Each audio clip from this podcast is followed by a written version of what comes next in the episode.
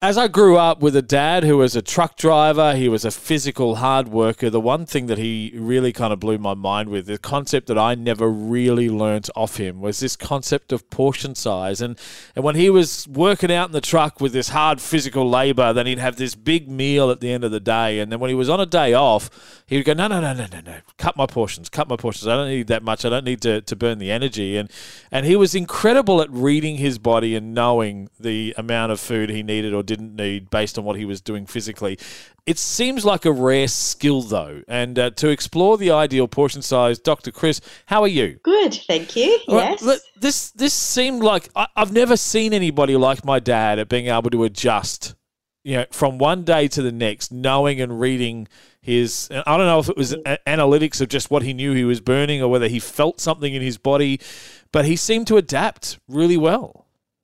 That's very impressive. I, I've only met a few people like that that can adjust, Yeah. you know, based on their output, you know, based on that.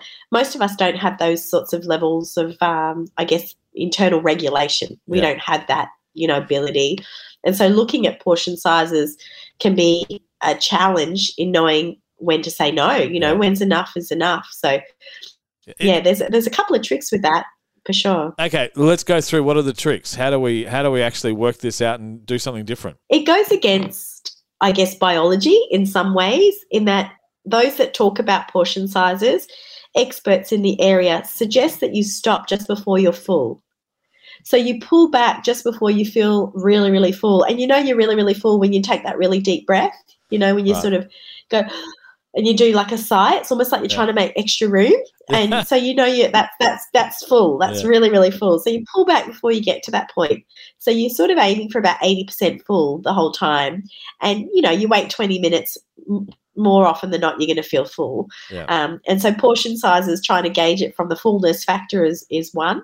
Um, and then uh, sometimes you can trick yourself by eating from smaller bowls, you know, and smaller plates. You've probably heard of that trick. Yeah. Have you heard of that trick? Which I yeah, find brain into absolutely thinking you're having more amazing how fragile our psychology is that Yeah. simply the size of the, the, the vessel that we put the food in could change how much we eat. Definitely. Yeah. And and marketing does this all the time. You know, they put things in smaller packets or different shaped packets and then it looks fuller and it's not, or longer cans and then that can looks like it's a bigger can, but it's Yeah. not, it's the same amount of liquid, you know? So yeah. you can trick your brain into thinking that it's having more, even though, yeah, you, you're Yeah. not essentially. All right. So so first first trick is this this concept of trying to read the full and then pull back, and then the other one is about potentially even just changing the size of the plate or the bowl. Yeah, exactly. And then the other is the hands, you know, that we generally say a portion of meat is the size of your palm. Yeah. And so I know, I know everyone looks at their palm Yeah. in those, those instances. They, how much food can I Yeah. do? Yeah. and Yeah.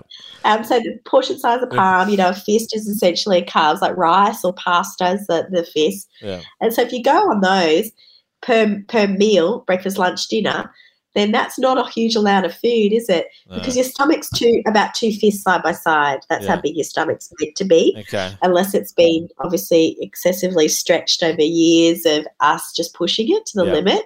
And then you'll find you'll have to wait for it to shrink before you start feeling full again. All right. Well, I'm, Yeah, I'm just. about three weeks. Is there any way that we can stretch or grow the size of our hands, Doctor Chris? Oh, I see. Yeah. You know, spread out the palm a little bit.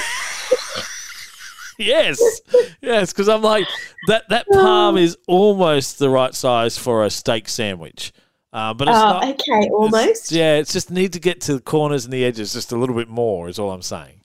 So Yeah, yeah. Those of us with small hands. I feel yeah, like I feel like the fist of rice is adequate, but it's the you know it's the meat size. It's I the meat size. Yeah. Yeah, yeah. There's It's a person tricky I one, know who for sure. has the widest palm that of any human I've ever known. So shaking his hand feels really weird. He would have a great meat portion size. That's all I'm saying. Yes, he's lucky. Yeah. Yes, very lucky. He's a rarity.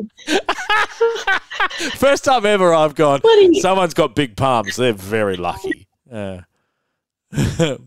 But we go to these places, Dr. yeah, Chris. lucky, lucky we go to these places. the ideal por- portion size, being able to adapt and maybe hack some lives. It's just an interesting concept to go. This is a, a big part of our health, being able to to moderate and understand what we put in versus what we consume. Dr. Chris, thank you so much for your time. You're welcome.